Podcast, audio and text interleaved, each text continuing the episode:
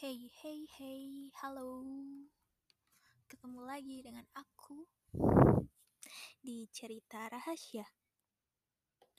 Kali ini mau ngobrol-ngobrol agak dalam gitu ya. Ya, masa-masa pandemi kayak sekarang ini hampir tiap hari tuh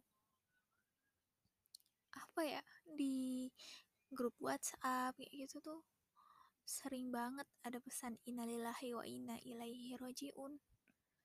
Ada sedih juga ya.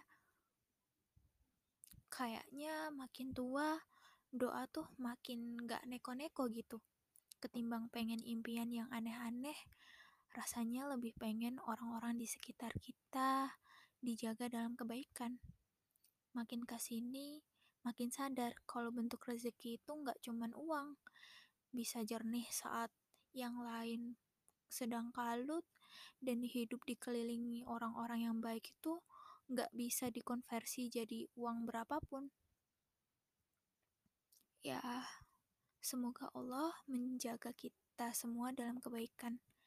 Kita di dunia tuh nggak abadi.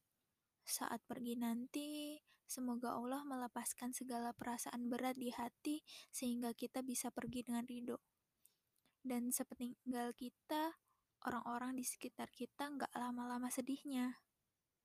Hai, saya masih pengen hidup agak lama. Tapi COVID ini rasanya bikin zikrul maut melulu. Dah lah.